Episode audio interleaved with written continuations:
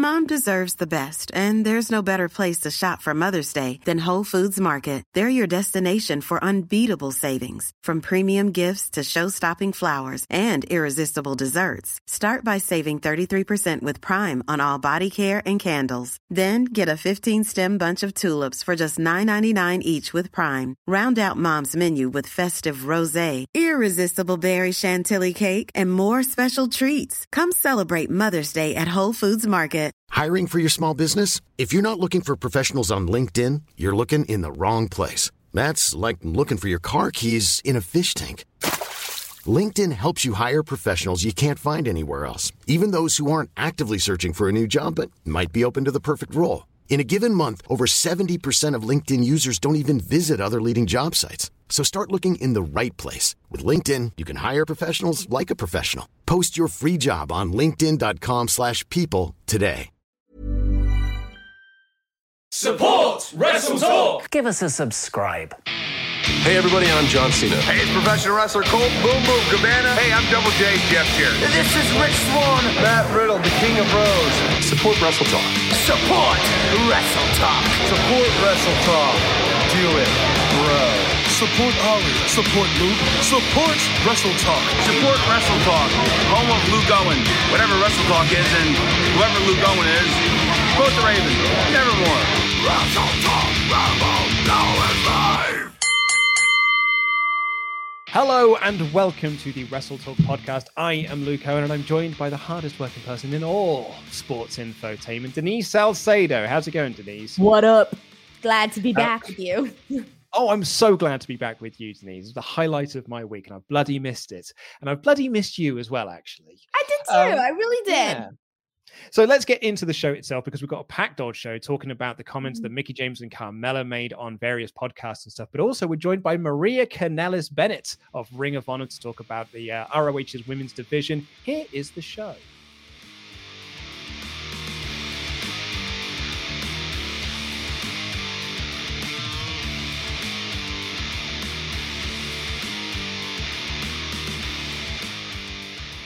Uh, but yeah, we're going to be getting into uh, the big talking point about this video, as well as your Patreon mailbag questions. But first, we're joined by a very, very special guest today. Uh, she is the first woman of professional wrestling. She's also on the board of directors for Ring of Honor. It is Maria Kanellis Bennett. Hi, Maria. How are you? I'm wonderful. How are you? I'm very, very well. Thank you very much. Although, I mean, I will say, I have got myself a cup of tea because I am British, uh, but my wife had the last of the milk recently, so I have got a black tea, and I'm a bit disappointed by it. Not a fan of the black tea. No, she like I made the cup of tea. I went to the fridge. I opened it up, looking for the milk. None there, and so I just left the tea on the side. And my wife brought it up to me and was like, "You left this on the side, by the way." And I was like, "I know I did. It's because it's got no milk in it, has it? Because I haven't got any milk." Never had milk in my tea ever. No, no, that's not a thing over here. Oh, that's I have a little, little, just a little dash. No, it's not a thing. I can't imagine. I mean, I, will try anything once, but that just seems a little. Mm-mm.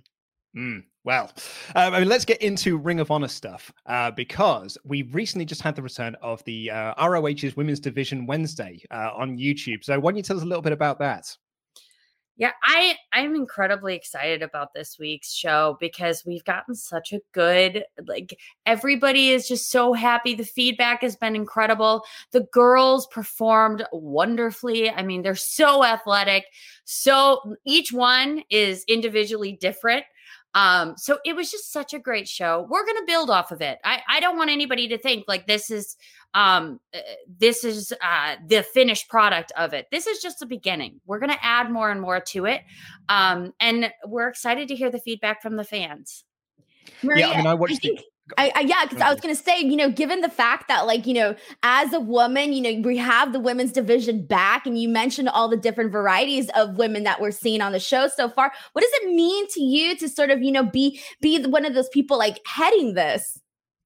So for a long time, I have fought for women in wrestling, not just in the wrestling side, but also in um, the commentator spot or the interviewer all of these different positions that women have and how they're kind of um, especially in the past been pushed aside um, And in this way, we are bringing things to the forefront. The girls have their own show.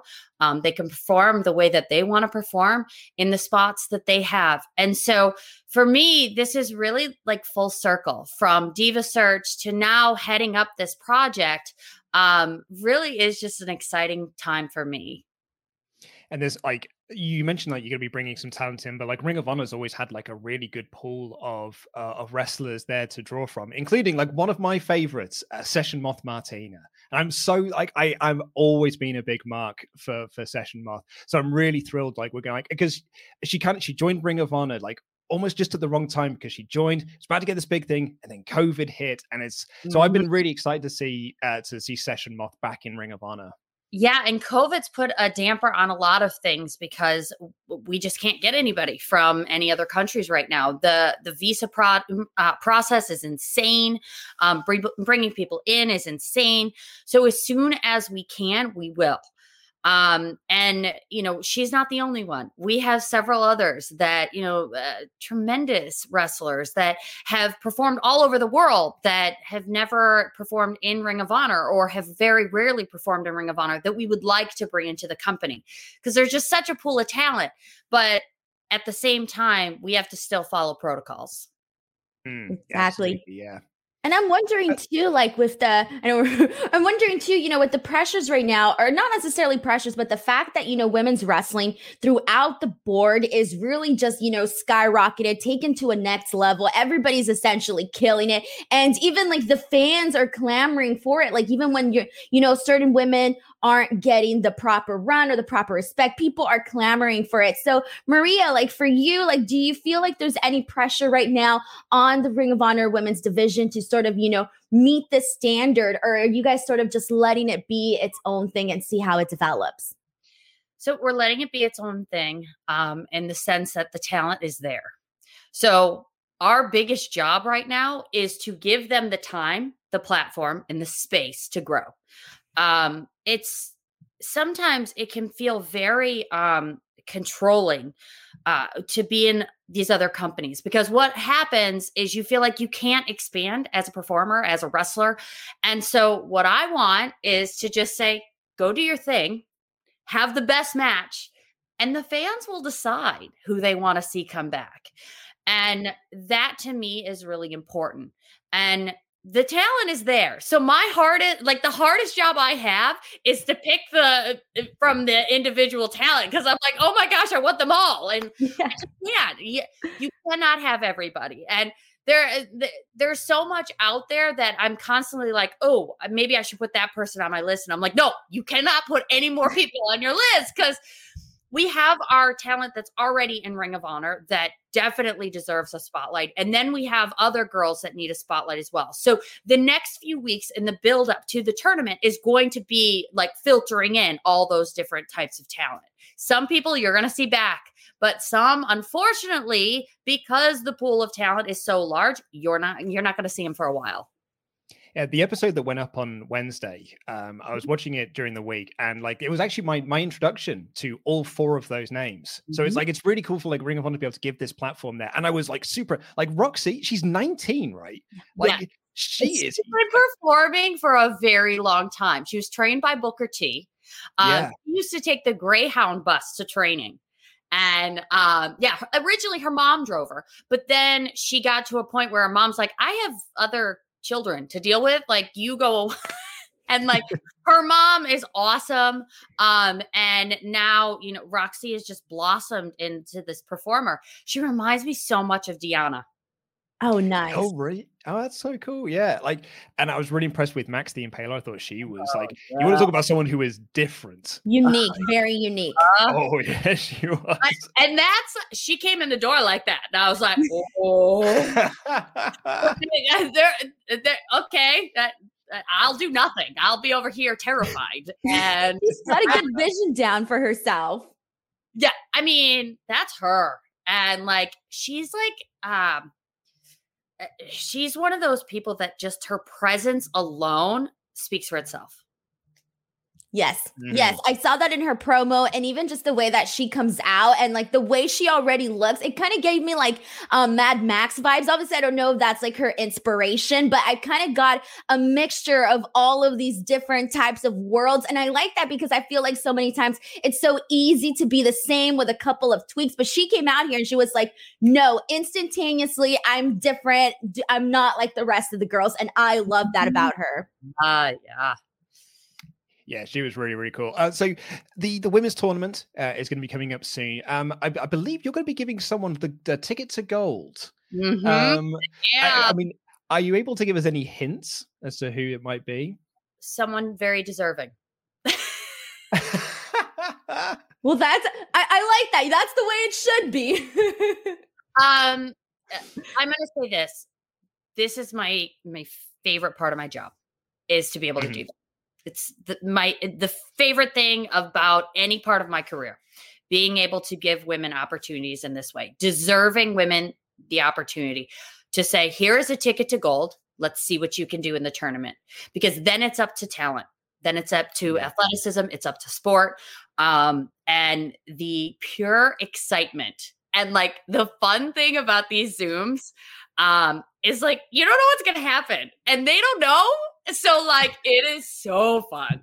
Um, of course, we we do it in advance, but they don't know when we call them what it's about. They think like, oh, oh well, we're just gonna discuss the match, or they don't have a clue. So it is just so fun to do. Um, and some and some people are very prepared. Others are like out doing things, and it's just it's amazing. Maria, I guess, you know, here's the thing is that you've been such a big star in your life. And I mean, you, I, I, love everything that you've ever done. So, you know, with the new girls and a lot of, you know, the women that, you know, haven't had the opportunities just yet because, you know, they're starting out with their career, what mm-hmm. advice do you give to them in terms of like just, just everything in general? Like what, what's your best advice to them? Be the very best them. Um, don't try and be someone else um, be the very best you because there's nobody exactly like you and we constantly try and fit ourselves into these little boxes. And i remember at the beginning of my career being told oh you you can't do that and that and that and why not? Um and so that that is always my best advice to anybody male female doesn't matter. Um be the very best you and be unapologetic about it because you don't know what's going to stick, what's going to feel the best um, when you're out there in the ring or as an interviewer or as whatever it is. But be the very best you. Um, and I find myself figuring that out as a mother. Um, I, I'm learning every day what is the very best me as a mother. So I think no matter what your role is in wrestling, you have to find your niche and what feels good in your skin and don't try and be like anybody else. Cuz I'm not trying to hire anybody else. I'm trying to hire you or you or you. Um I I don't want somebody that kind of reminds me of somebody else that's da, da, da, da. like no.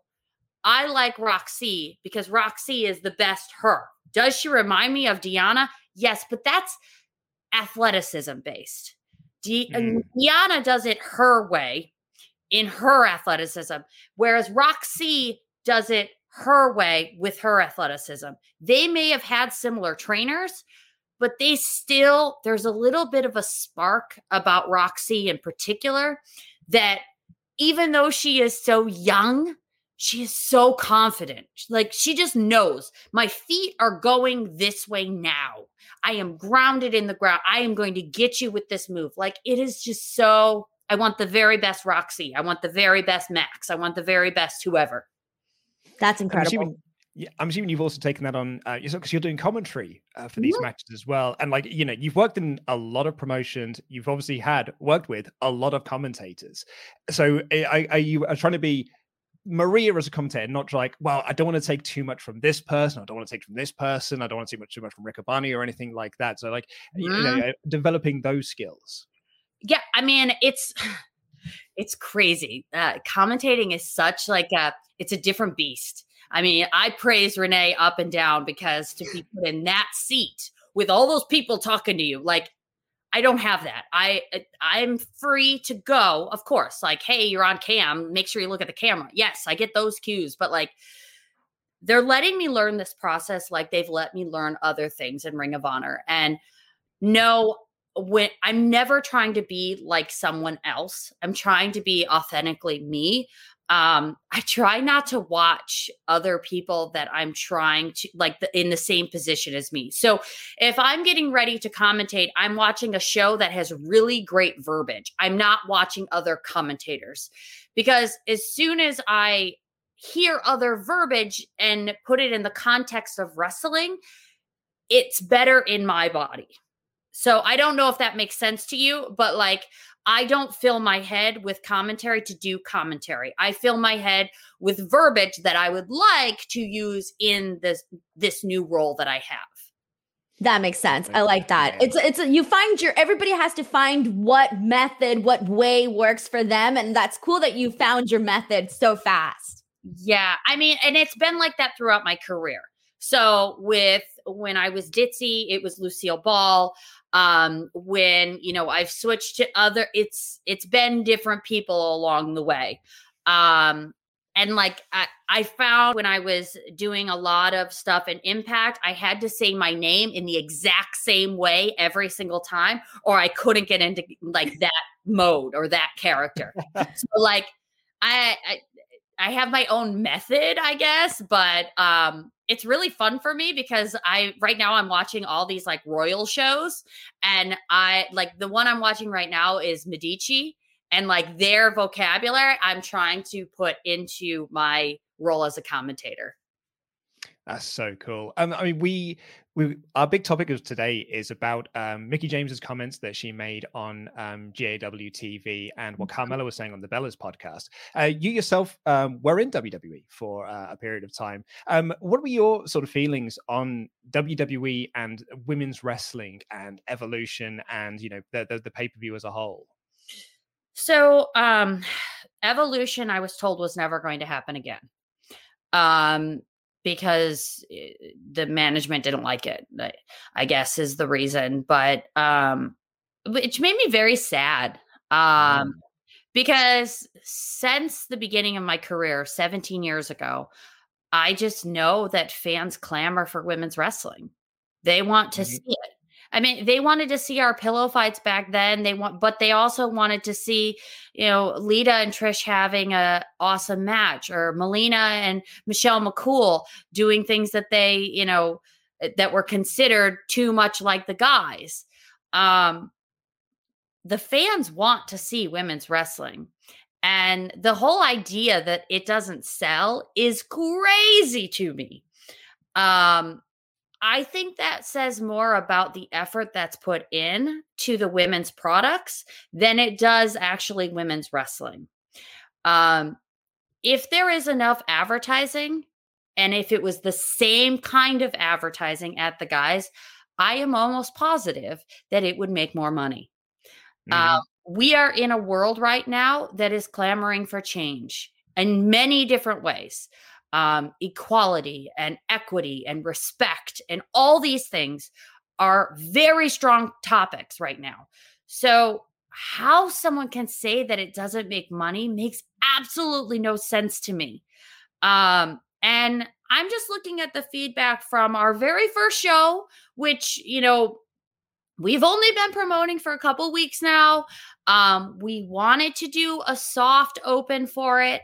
Um, and the feedback has been great. And I've right. so many like people have asked for so many different interviews and they want to talk about women's wrestling and they're excited about it. And these girls have their own fan bases. It's not like I'm um, bringing in people that ha- have never wrestled on the internet before. They have. Um, they have huge followings on YouTube. Um, and so I'm just, I'm confused by that. Like I wonder where they get their numbers. Um and I also think it just has more to do with marketing and advertising than it does actually the women.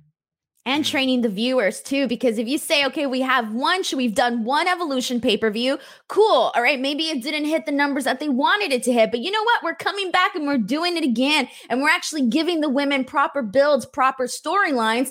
And then, hey, the viewer's going to be like, you know what? I heard so and so say that they like this of evolution. I might give it a try, or I'm feeling this segment. So I might give it a try. I think it's also training the viewers to, you know, expect this pay per view and therefore, you know, give the women an opportunity. I mean, WWE has so many pointless pay per views too. Like I, I, I, I don't know why. Okay, pay per views are important if you're going to put the big match on the pay per view. Great. Otherwise, what's the point? So you have all these pointless pay per views, and you have the opportunity to have a women's empowerment pay per view, and you choose not to do it. Um, I don't get it. I don't know how Stephanie McMahon deals with that. Like, as a woman, I, eh, eh, I have been very outspoken about my feelings about women's wrestling and women in wrestling. So, like, it, it should come to no surprise that as a woman, I couldn't deal with that. If I had that much power in the industry, like, I couldn't deal with that. I have minimal power in this industry and I'm fighting my tail off to create more opportunities. So, like, if I had that much power, oh my, there would be a, a, whole show plus a reality show that covers the actual girls' lives. Plus, on top of that, we would have a makeup line. We would be on the cover of Vogue showing, guess what? These women, they're badasses and they're beautiful in their own right. Like, I don't get it. Like, I'm fighting for that in Ring of Honor now. Like, from the very beginning, that's what I want. I want my girls. Eh, to have those opportunities that I didn't have in such a large company like WWE. You're telling me that they don't they can't call up some of these magazines and say, "Hey, can you feature some of our girls?" I mean, if you do, you can work with this advertiser we also have. Cool? Cool. Let's do a little, you know. I, I don't I don't get it. I I yeah. I see all these things that Stephanie is fighting for women's rights but it seems more promotional than it does actual. And that is what I I'm curious. I'm curious about that. I like I mean, this vision yeah. though that you have about even just putting the women, even just something that's putting women on Vogue or trying to get them that spot. Because look at like the women that you know that they do the different types of sports, and you know I know when the U.S. women's soccer team like they got really hot, and then bam, they were on the I think it was the Teen Choice Awards, and you know it, they did so much surrounding that because right now like you mentioned the fact that people want change and people are clamoring for change people people are drawn to that people are drawn to seeing you know successful women when they're marketed properly yeah, no, I couldn't agree. And I, I mean, like looking at the, I mean, uh, the you response- have the twins, you have Marie, you have, you know, like, how, how do you not, how do you not actually fight for women's rights? Exactly. Yeah. I was going to say, looking at the chat, everyone's in full agreement with you. We've had a lot of uh, comments being like, preach Maria, preach Maria for president. 100% agree. I am, I am still in awe of women that can do this crazy job. I look at someone like Tamina or someone like Natalya and how uh, they they have longevity in this industry. They are respected amongst their peers. Uh, they are business women, and I I'm still in awe of that. I, am in awe of mm. their talent because I can't do the things that Bianca or um, that Sasha can do. I I can't do it. Um, but to me, they're on the highest pedestal, and I I want that to be more visible. Uh, we've had a, um, a comment coming from Sean uh, Voltanic, who is uh, sent, uh, sent a message to say, I had to do my first time Ultra Chat because Maria is awesome. I met her after Raw in 2006 because her and Armando Alejandro Estrada pulled into oh, the same gas station as us. We'll never forget how nice you were to take pictures and talk with us after such a long show. Oh, well, thank you very much. Um, God, Armando. oh, so much. He was so good. He's another one. It's like come on like him out there all the time like he was incredible um, well maria thank you so much for joining us uh, on the Wrestle Talk podcast um, to talk about uh, uh, uh sorry, um, sorry to get my words out here ROH's Women's Division Wednesday. Uh, mm-hmm. So tell us where we can find that. You can find it on YouTube. Um, and so super easy, Women's Division Wednesday Ring of Honor, um, subscribe, get alerts so you know that it's coming up. It's 7 p.m. Eastern. I'm sorry, I don't know what that is over there. Um, but it, it's it's always up there. So just, you know, go on over to um, Ring of Honor and subscribe. Um, and I'm really excited to have all of you see all these amazing women in action. And some of them you'll know, and some of them you won't, but they all are incredible performers. Maria, thank you so much for joining us today. I hope you have the, a great rest of your day. Um, as yeah. an update for you, I thoroughly enjoyed my tea without milk. So, I, don't, I, don't, do the milk. No milk. thank you again for joining thank us, you. Maria. Take thank care. You. Bye. Bye. Bye. Well, thank you very much to Maria Kanellis Bennett for joining us here on the Wrestle Talk podcast. Um, yeah, some some absolutely amazing thoughts on all of that as well. So, um, well, let's talk about the the quotes in full that, Mickie James has. Um, so she did this on her uh, GAW TV show that she does with SoCal Val and uh, the former Victoria in WWE. Um, and this is the quote that I've, I've, I've picked out here, which is when she was pitching this all women's brand in WWE. And Mickie said, This one person says to me, they're never going to do it, ever. Women's wrestling doesn't make money. WWE Evolution was the lowest rated pay per view ever in WWE history. This person said, I get what you're trying to do, but I don't understand why you're fighting so hard for it. Yeah, I think Maria really covered. She even brought something up that I didn't even think of. And she said, like, oh, you know, there's so many pay per views that they don't even have to do. They could literally swap it out. And we've we've sat through some of those pay per views where we're like, did this really have to happen? Like, did we really need this? And you know, she's right on that sense where it's like, hey, like if you could do something and just get it out there, I think you could do it. And I I was like completely like sold after that because I think she made a good point about that. And not only that, like I really do think that if people got used to actually having the pay-per-view, you know, it could be something that could be it might start you know at a certain level but it can grow. And if anything might even have the potential to grow more than you know some other random thing that they can that they start off Absolutely. Uh, Christian Black, very sorry we missed your. Uh, I think it came in just after Maria left, but it said Maria is preaching when it comes to what she said about women's in WWE should have. Thank you for everything that you're doing for women's wrestling, for fighting the good fight. We've had a couple of other questions in on this. So Joe Earls has said, uh, What about the same argument used in women's soccer that if something is shown to not generate money than the latter, why promote it more? Yeah, and I I'm like I'm not as familiar with like um the sporting world.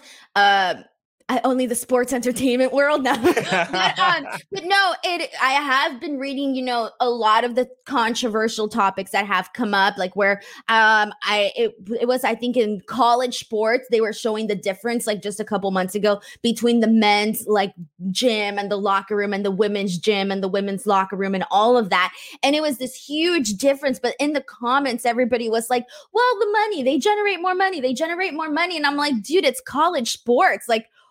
they're in college. what the hell? So it was just like really interesting to see that. And it's like, but I feel like there's always somebody out there saying, well, this is why. Well, this is why. And I'm like, okay, we need to get rid of the what, well, this and this and but, and actually do something about it so that in a couple of years, once you put in the work, you start to see the change and, you know, we can be respected more. Mm-hmm. Absolutely, yeah. it was um, it was Carmella's comments that she made on the Bellas podcast. Like Carmella was like, you know, just dropping. No, I don't want to say dropping She's truth an active because yeah, superstar exactly. on that, the roster. That's what I thought. Like when because it was I saw it on Fightful first. Like I just I was scrolling through Twitter and Fightful posted up a comment. I said, and I was like, yeah, I'm, I'm sure she didn't say anything that bad. Like she's an active on an active roster. I go in there and she's talking about like I sit home. This is a direct quote. Uh, I would sit at home and watch Raw, and it would be 10 p.m. before I would see a woman on the show. It's like, this is a three hour show. What the hell? Even if I'm just a fan, which I am, if I didn't work at WWE and I was just sitting at home watching, I do want to see the women. That's why I tune in. If I'm waiting until 10 p.m. to see a girl, it's like, what the hell? That's not okay for little girls at home or whoever is watching waiting for the women. It just feels like, oh, now there's only a focus on maybe two women or just one women's storyline. That is very true. Or they just convolute everything. What what podcast was this on that she said this again? I was on, uh, I was on the Bellas. On the Bellas podcast. Uh, see, it's very interesting to me that, like, as somebody who's part of the roster, feels like they have to say something on a podcast because maybe they aren't being heard and mm-hmm. you know mm-hmm. behind the scenes so maybe if you make it a little bit public and you know everybody knows these quotes get picked up and they spread like wildfire on social media you know, all over the internet. So it's kind of like, is this the plan B? Has it gotten to the point where she feels like she needs to do this publicly, publicly so that there could be an actual change? And I mean, there's a lot of examples of the fact that, like, you know, she mentions the fact that, you know, you're only seeing one or two women being pushed, and that is the truth. And even just looking at WrestleMania, looking at the way that, you know, the Roman Reigns, Edge, Daniel Bryan, the Drew McIntyre, Bobby Lashley feuds were set up did Sasha and Bianca have that set up? No. And they were mm. in the main event. Yeah, like I mean, I think we we talked about this a lot on this show. Is that like they had the easiest storyline in the world after the Royal Rumble, after Bianca won the Royal Rumble, like it was all there for them and it just got so like muddy with all the Reginald stuff, and like it was quite clear that they realized that the Reginald stuff wasn't working because he was just written out of that storyline, just like just dropped like a bad habit. And yeah, like I don't think they had the clearest thing, and like I think it was um Natalya was like it was recently reported that she like really really pushed for that women's tag elimination on night one to set up the tag thing on night two because it was a way to just get more women on the show and so like Natalya had to fight for that to to, to make that happen.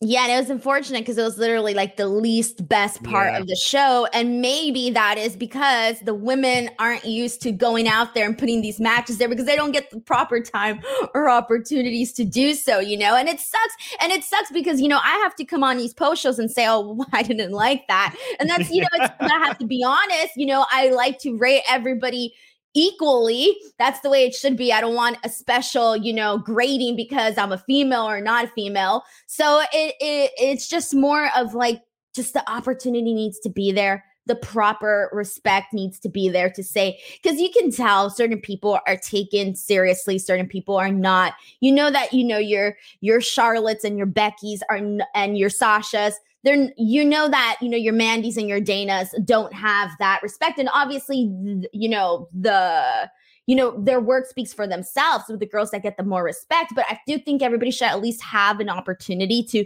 to even probably even get to that level uh, DV Acme has got a point here, which is like WWE isn't a wrestling company, it's an entertainment company.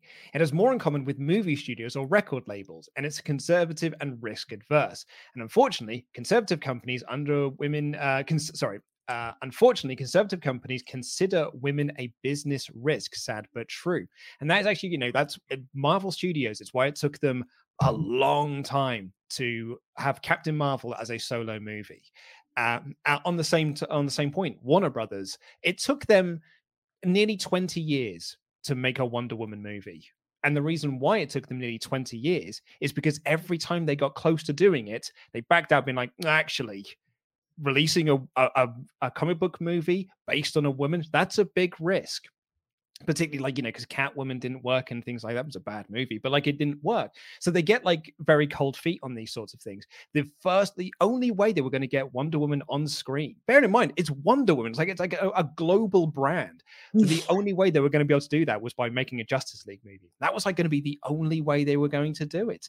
And it really did take like Zack Snyder and like doing the DCEU to be like no look literally let's just do this. And like it took them so long to put Wonder Woman of all characters up on the big screen.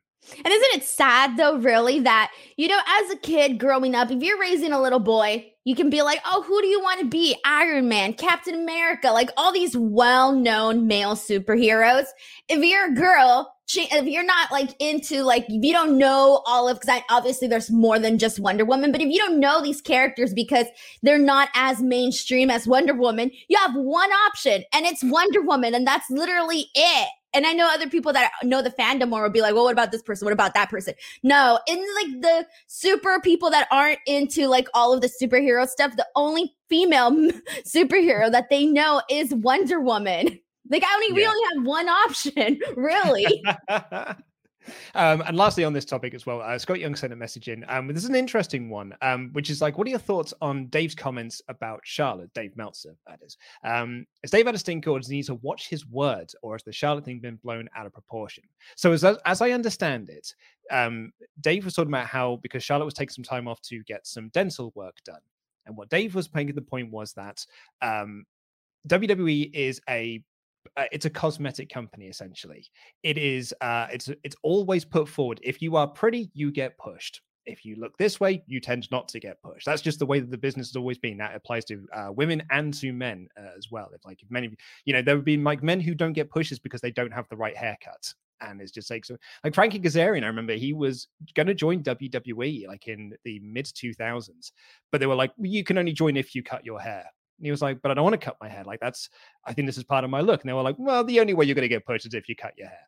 Someone so, recently too, was it Serena Deeb? There was a woman that was recently saying that she felt pressures to change her looks. Yeah, exactly. Yeah, so there was like a lot of pressure. So I think that's the comments that Dave was, was making. Andrade, um, you know, he took it in a different way. I don't think that he's wrong to take that in a different way. It's just um, yeah, I, I think that some of it was taken slightly out of context, but like I think what they was trying to say was he wasn't saying, "God, I think Charlotte's ugly." What he's saying is that WWE have a certain way of uh, pushing talent.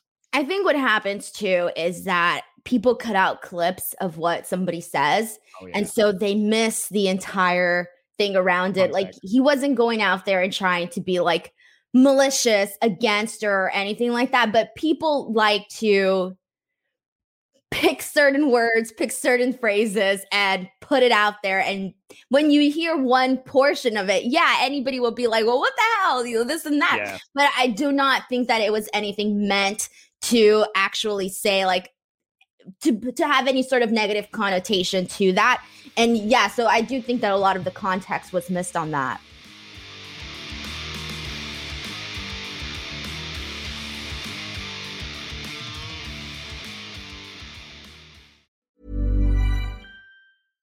Hey, I'm Ryan Reynolds. At Mint Mobile, we like to do the opposite of what Big Wireless does. They charge you a lot, we charge you a little. So naturally, when they announced they'd be raising their prices due to inflation, we decided to deflate our prices due to not hating you. That's right. We're cutting the price of Mint Unlimited from $30 a month to just $15 a month. Give it a try at mintmobile.com slash switch. $45 upfront for three months plus taxes and fees. Promote for new customers for limited time. Unlimited more than 40 gigabytes per month. Slows. Full terms at mintmobile.com. Hey there, it's Michelle Norris. I'm host of a podcast called Your Mama's Kitchen. When I travel, I'm usually looking for a way to find a taste of home when I'm not at home. And one of the things I love to do when I am at home is entertain. And Airbnb allows me to do that. When I was in California recently, I rented a house that had a great kitchen. And when we were sitting around the table, we we're all thinking, we're in someone else's house. Someone could be in all of our homes as well. If you have a home, but you're not always at home, you have an Airbnb. Your home might be worth more than you think. Find out how much at airbnb.com/slash host.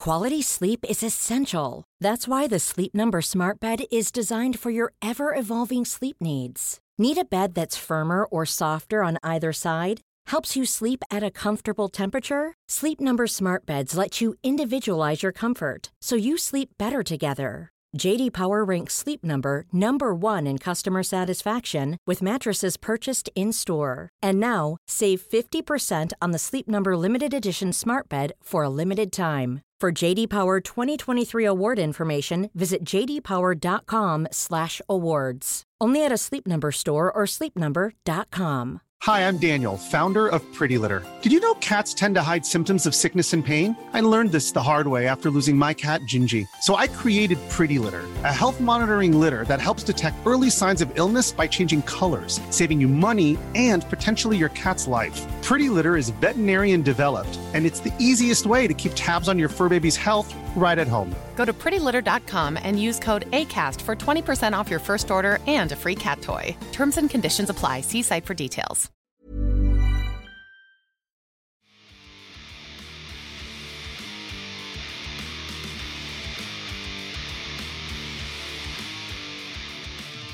Well, do you know what? I had Denise I'm bloody loving uh, being back on the show with you. And there's a reason why for that, Denise. A, I get to hang out with you for a couple of hours, but also B, it's time for the Patreon mailbag. So if you want to submit a question to the mailbag, all you got to do is become one of our pledge hammers on Patreon at any dollar amount and leave your comment in the community section. Denise and I will answer it in as much detail as we possibly can do. Do not email it to me. I will lose it bad at my job. Um, yeah, I did very much enjoy the shows you did with Adam for the two weeks. I was um, building furniture. In fact, this actually this bookcase behind me, I was building while I was listening to your show, and yeah, I I enjoy your anti chemistry and the fact that you don't agree on a single thing. There is nothing that Adam and I agree on except the fact that we can't agree on anything. and I have a video idea that I want to pitch to Adam because um, I'm very curious as to how different, how sim, how different slash somewhat similar we may be. So I don't know. We'll find out. We'll find out. I still have to nail that down. But anyways, um, but that was a fun show with Adam. Although a lot of people were like, "Where's Luke? Where's Team Danuk? This and that." And I was I like, you know, time by the way, Luke. By the way, I have Mhm. some quarrels here. I'm a little upset because I've been thinking about this. And Mhm. you know, out of the both of us, I have not taken not one single day off here. If we didn't have a podcast, it was either because you were like, oh, I can't make it today, or you were like, oh, we got to do something else. And I was thinking, I have not taken one day off from this podcast, but Luke has taken like 50 already. Well, that's because Denise, you're the hardest working person in all of sports infotainment, I and I am not. I demand respect. I, I worked on Christmas. so did I to do this podcast. Anyway, like, No, uh, you did I, not. You took the I day took- off. I did one week. No, it ended up being in. like a whole month. yeah, we did take a bit of time off over the Christmas period. I was a That very was busy not man. that was not my decision, people. Not my decision. Uh, Ryan Tully here. Luke is the Brock Lesnar of this podcast. Damn right I am. The draw. That's what I am. yeah, but you never show up. You come in, you get your pops, you get your golds, and then in the meantime, I'm here busting my butt every week trying to get them ratings up. And no, I do just not get. I just But come in, you, win money you're in the out there bank. getting all the money, all the contracts. Okay, I'm done. Well, I would like to say, Denise, that I do not talk behind your back. Everything that I had said to Adam, I had said to you first on this show. He said that you included on the show notes in preparation for this. Take it easy on Denise because she's not a morning person. I was like, what the hell is that supposed to mean? You said those are your words to me. Yes, yes, I did say that, but I didn't think they would be used against me. Well, I didn't think that Adam would use them against me to like make me sound like a bad think- guy. And then he said something else. I don't remember what it was, but Adam said some more stuff. Was it the WrestleMania 32 thing? That too. I was like, I dang. Dude, but you and I had that conversation on this show, and I We've said to you, and, and- conversations. and I and I said to you on this show, I'm going to tell Adam about that because you're doing the show with I him next week, that. and he hates that show. Well, yeah, I mean, so I, I was very upfront with you that I was going to mention it to Adam. So I'm sitting here thinking, well, what else are these guys saying about me behind Oh. my back? Dude, when I got that tweet from you saying like Luke talks about my back, I I hurt my heart. I was like, I do not. I absolutely do not. I'm like, I'm sitting here, I'm making puppets here for these people, and they're talking behind my back. Talking smack. um, Jonathan Hedman said, "Good appropriate time of the day to nuke. Uh, what is your, uh, in your opinion, what's the best and worst seasons of The Simpsons? Also, what MCU show are you looking forward to the most? Oof, I'm gonna piss off a lot of people here. oh, Denise, I've you've got seen- everyone on your side. You've got so many people on your side by burying me, and now you're going. you. No one's ever on my side. I'm the heel everywhere I go. I try not to be the heel. I feel I'm justified in all my arguments. Dude, and it's weird that you're the heel on Fightful show with Sean Ross Right? Sapp of all Because he makes me into the heel, and then people think that it's me, but I'm like, no, like read between the lines, it's him. I'm always the innocent bystander. Okay, anyways, but the point is, sorry, the chat's about to turn on me because I've only ever seen like three episodes of The Simpsons. I've never seen like a season or anything like that. Uh, well, I think that's fair. Uh, uh, for me, it is um, the early, I think, like from three to uh, maybe 10, 11, I think is just incredible gold. And actually, I think there's a lot of value in one and two, but like I think season four, five, six, seven, it's just like any episode absolute classic. You just put on shuffle, an absolute classic. So yeah, like that is that is for me. But I haven't already watched much past like season 12 and 13. So like the late teens, all of the 20s, the early 30s, haven't seen an episode. Is there a Universal Studios in London? Oh god, no. No. We have Chessington World of Adventures. Never heard of it. Never heard of it. No, but if you ever come to Universal Studios, you should you go on the Simpsons ride. It's like so much fun though. Like literally the funnest the third funnest ride at Universal Studios. Is that the one that they took down the Back to the Future ride for? Oh, I don't know. It's the one where you get in and there's like a giant screen and you're like on a roller coaster and it seems like you're on a roller coaster, but it's just those moving chairs. Yeah, I don't know, but it's so much fun. Like it feels real. Um, and uh, in terms of MCU shows, uh, I excuse me uh, i'm very much looking forward to loki. I'm really i think that's going to be a really cool show but also like the hawkeye show. Basically i'm in for any of them so all of them is my answer. Uh, what was the question like MCU shows. You know, they got Falcon and Winter Soldier, WandaVision, which you watched and gave up on, even though you got loads of free swag from Disney, and you were getting all the episodes early. I was um, getting the episodes early. I didn't watch any of them. Do you have any idea how many people like are diehard fans of WandaVision? And yeah, if say that, they'd lose their minds. Yes, me. I'm one of them. yeah, they would come into my inbox and I'd be like, Mark as read. Sorry, people. Disney's PR team. Hope they're not watching. I know, right? They're gonna be like, screw this girl. She's off our PR list. And then when there's something I really do want, they're yeah. gonna be like, no. Well, I got on there because I was trying to get like, I don't know. I don't even remember what I was trying to do. Uh, Duncan J says, finally, Team Danuk is back together. I did enjoy seeing Denise and Adam's playfulness on screen together. A beautiful friendship blossoming. Um, question Adam hates my guts. Well, that's because you're also trying to steal Sully away from him. Oh, I stole him already. He's my best friend now. Uh, oh, Sullivan Brown on Quizlemania this week. What an absolute delight he was. Um, question As lockdown has gone on, I've watched a lot of movies and noticed that some films have the same plot Star Wars and Harry Potter, Venom and Ratatouille. Trust me. Is there a film or show that you can think of that has this as well? Sorry for the long message. I hope you two are friends again. Every single rom com ever Oh yeah. Girl is lost and confused. She gets a new job in a new city. She goes through all the hurdles and challenges and then she falls in love with her boss or that one coworker that she thought was her best friend, but no, he ended up being her soulmate. Then they fall in love and they live happily ever after and I bloody love all those movies. Oh yeah. Uh, we were watching uh, TV the other night and a trailer came on for Michael B Jordan's new action movie on Amazon and there's a moment when he just goes like they took my family. They took everything away from me. And i turned to my wife and i said i bet you at one point someone's going to say he's one of the most dangerous men on the planet. He's one of the most dangerous soldiers ever. And then bang a character comes up and is like this man is an incredibly dangerous soldier. We've really got to keep tabs on him. On what platform did you say this was on again? Uh, it was on amazon i believe. I, I just wanted to trick you into saying amazon again. We say you say it so differently than i do. Amazon. amazon. Amazon. Yeah, you say Amazon, Amazon. like with an I. Yeah, Amazon. Amazon. say it again. Amazon. Amazon. Amazon. it's Amazon. That's Amazon. No, it's Amazon. Oh, okay, I mean we're saying the same thing with an O. yeah, I'm saying it with an O. Amazon. You're saying it with an I. Yeah, like I would say sun, as in like S O N, Amazon. No, but there's no you. I wouldn't say like son. If I was like, if I had a, a child, I would say, "Here is my son." No, I, every now and then I notice how differently we say certain words, like Twitter. Twitter. No, you say it differently in conversation. What Twitter? No, you say like Twitter. absolutely do not. Yes, you.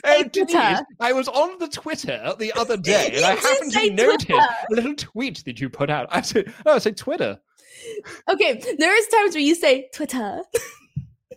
and I like die about it, like afterwards, like every time I notice it, I'm like, or like even like we say Oscar's name differently too. Oscar. Oscar.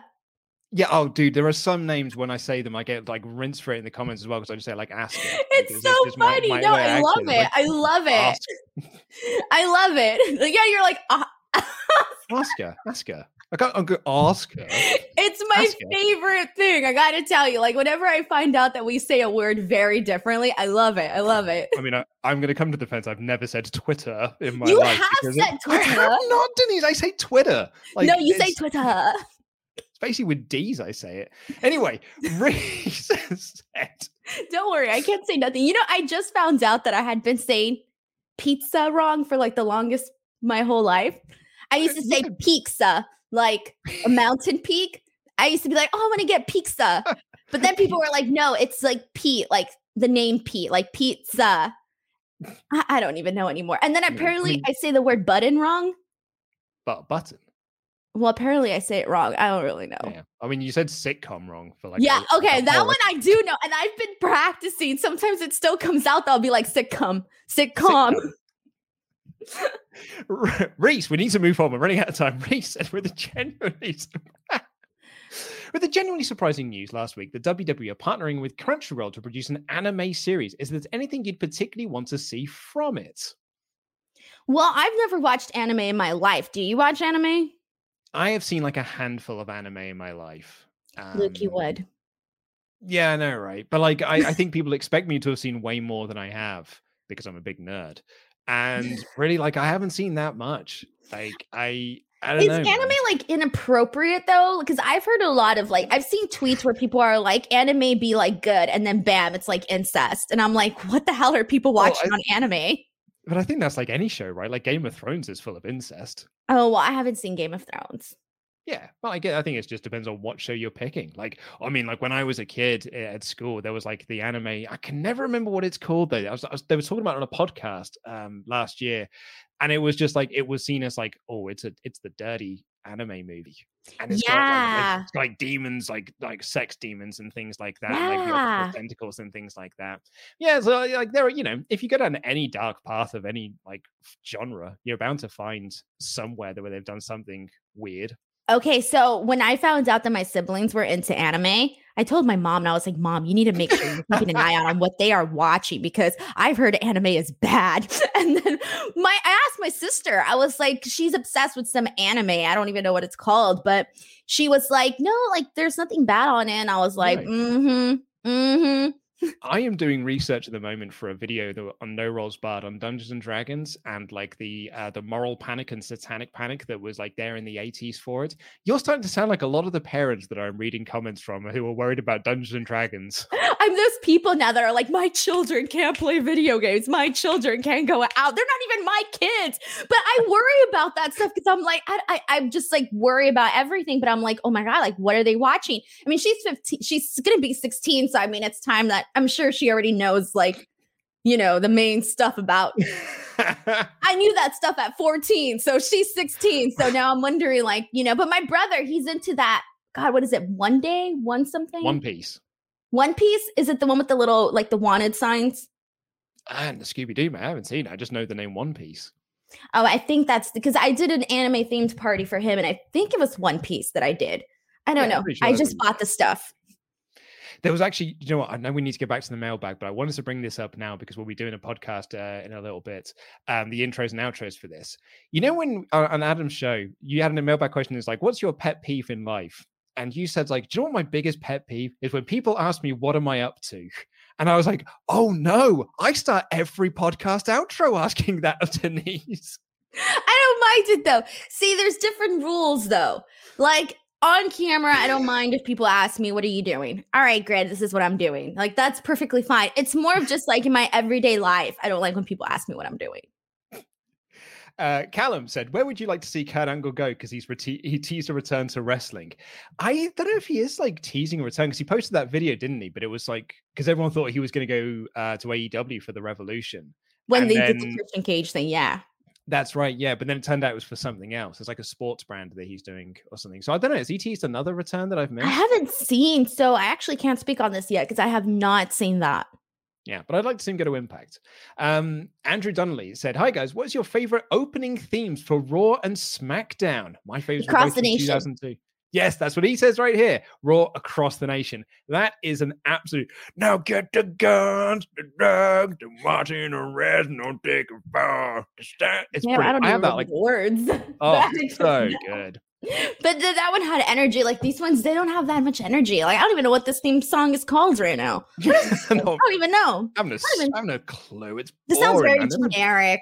I don't get excited. The last few years, they had like. So what was the um? Uh, uh, uh. uh Was that the one before? I think that was the one before. Yeah, like me You and Ollie what? were like. Me Oh, and Ollie were on a, a review being like, God, it's a really boring song. We got so much heat from people for saying it was boring because they were like massive fans of the band. They were like, no, the band's so good. Like, they're really awesome. The song's amazing. And I was like, I think the song's really dull.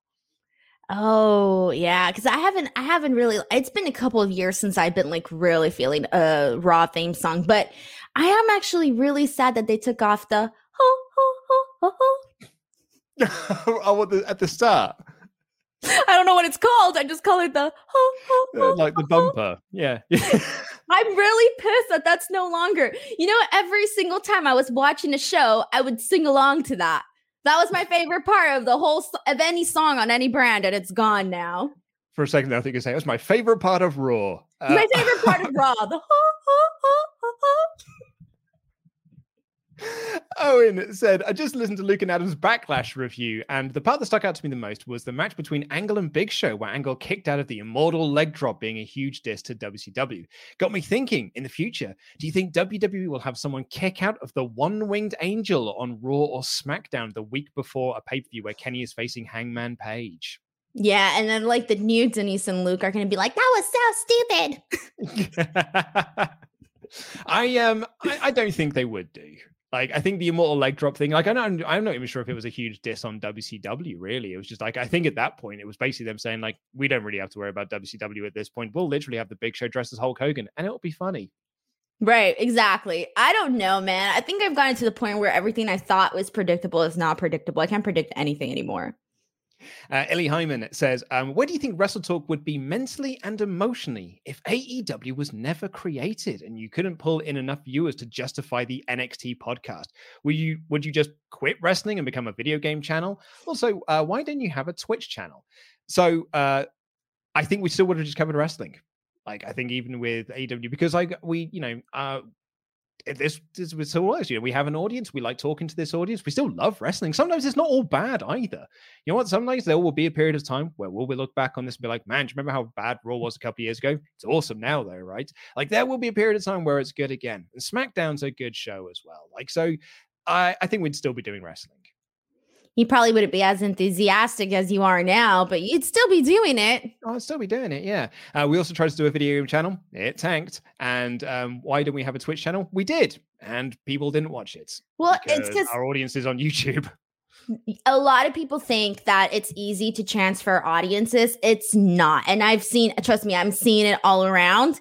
And when people are used to being on Twitch, they are Twitch people. When people are used to being on YouTube, they are YouTube people. And you don't always get that cross thing. Exactly. Yeah. It's a Yeah, thing. yeah. Our audience is on YouTube. So, like, when we tried to do, like, when we did Screen Stalker stuff on Twitch, we'd be like, right, we're going to do this over on Twitch now because it's easy to stream video games over there. And, you know, like 12 people would watch. Whereas if we did Yeah. that on YouTube, we'd have like, you know, two, 3,000 plus would be watching. Yeah, it's Yeah. a thing. And you you I've noticed it a lot with like different people. It's like it's a struggle. You just got to really work at it. Yeah. Uh, Alex Kirkman, I was listening to the WrestleMania 19 extra podcast that you and Ollie did, and something struck with me, which may be a controversial topic regarding the Triple H Booker T match and the racial undertones. Do you think that you found the racial undertones because of current affairs that they weren't actually there? Um, he said, when Triple H makes the people like you promo, I honestly don't believe that it had any racial connotations. Triple H's character would think that it was someone who was from the street that had been to prison shouldn't be champion, and I believe that is what he meant. I don't think it had anything to do with color, but because of this day and age and Black Lives Matter protests and such, maybe you search for the racial element when it actually might not have been there at all. I will say, Alex, people were saying that at the time. Like in 2003 people were saying like this isn't cool. Like this is very uncomfortable to watch because that is that was the intention they were doing from this. And it's not just like a 2021 reading of it. It's not a 2020 reading of it. It's not a 2019 reading of it. It's a 2003 reading of that and it's just continued to be that way. Like people will look back on it now and be like yeah that one cool. It was not a good feud. Yeah, I noticed it a lot, like in commentary when you go back and you watch something, you're like, "Oh my god, I can't believe he said this," and you're just like, mm-hmm. yeah. yeah like a friend of mine because I was I wasn't watching wrestling when WrestleMania 19 was on, and a friend of mine uh, that I was working with, I say he was a friend, he was a colleague at work, he was still watching. Uh, he just like Brock Lesnar, and he even then he says like, oh man, they did this uh, feud between Triple H and Booker T. Oh, it was rough. Like it was not cool. So yeah, yeah. Like it it's it's not it's not it's not us searching for something. It's kind of it was already there. and That's what people thought about it.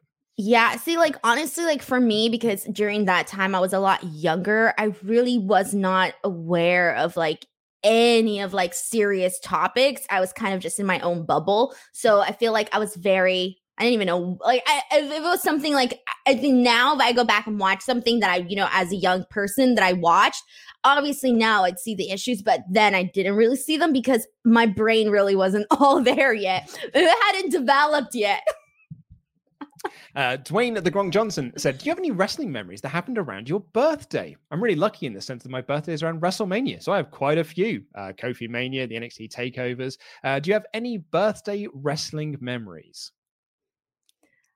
Mine are all like, I don't know. Do you? So the only one I could think, oh, no, you go. Yeah, for my birthday, my uncle gave me uh the volume five CD. Oh, what, who yeah. was on that one? That was the one where they have the Rock, the one, the, the Rock Pie, the story, the story one. Yeah, yeah, that one. Yeah, yeah, yeah. Uh, Eddie Guerrero. I think Lita was on that one. There's so many actually. I think Raven's on that one actually. I think so too, because I because I had four and five, and I know he was on one of those. It might have been five. I think it's five. The Ravens track is on. Yeah, one of the best entrance themes of all time. Um, the only one I could think of is um, like when I, I was in New York and um, so, because I'm not from LA, I'm not going to bury another state in America. Uh, I actually think New York is amazing. I think it's one of the. I love New York too. Yeah, New yeah, York's my yeah. second favorite. Yeah, I think it's amazing. I think it's absolutely one. I my girlfriend took me there for my 30th birthday because we wanted to go and look at the Ghostbusters filming locations. And that's what we did. And we basically just did. I, I created a walking tour for us to go into all these locations where they film Ghostbusters. And um, my girlfriend was so tired. Well, she's my wife now, but like my girlfriend at the time. She was so tired from all the walking that she just fell asleep. And I was there, I was like, oh man, I'm a bit bored. There's nothing really on TV. I could just like quietly sneak out and I'll go to a bar or something. And then I thought, oh no, wait, isn't there a wrestling pay per view on tonight? And there was, and it was like it was a TLC show, and uh, I got to watch it at like a regular ass time, uh, and I watched it on the network on my iPad, and did I can't remember. Much, it did feel weird to be watching it like you know I was in bed, but like I was, you know, it still uh, it felt like a regular time to be watching something, and I think the opening match was uh, the Lucha Dragons against someone in a ladder match, and I think at the is it the is that the show where Sheamus cashed in on Reigns? I can't quite remember. I just You're remember asking the worst it. person. I have a terrible oh, memory. Dude. Oh, I mean, I, I don't even like, and this is it. This is my birthday wrestling memory, and I have very little memories of what actually happened on the show. Just that I watched one in a hotel room. BTW, since your wife got tired of walking in New York, you can always come to sunny California and she can just drive, take a little nap in the car while you do the driving. Just FYI, oh, yeah. you get around, you don't have to move your legs too much. You can be lazy. It's great. That is true. I am terrified of driving in America, but that is a potential. Yes. Oh yeah, I was thinking about that. I would never drive like because you guys drive on the opposite side. It's so weird. Yeah. Also, you have four lanes of traffic. Nope. No, thank you. Just the What's two. What's wrong with four you. lanes? Well, we have two lanes of traffic here. Everywhere? Yeah. One goes one way, the other goes the other way.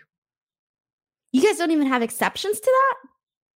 Well, I mean, like the motorway has got multiple lanes, but that's like there are four lanes and you're all going in the same direction.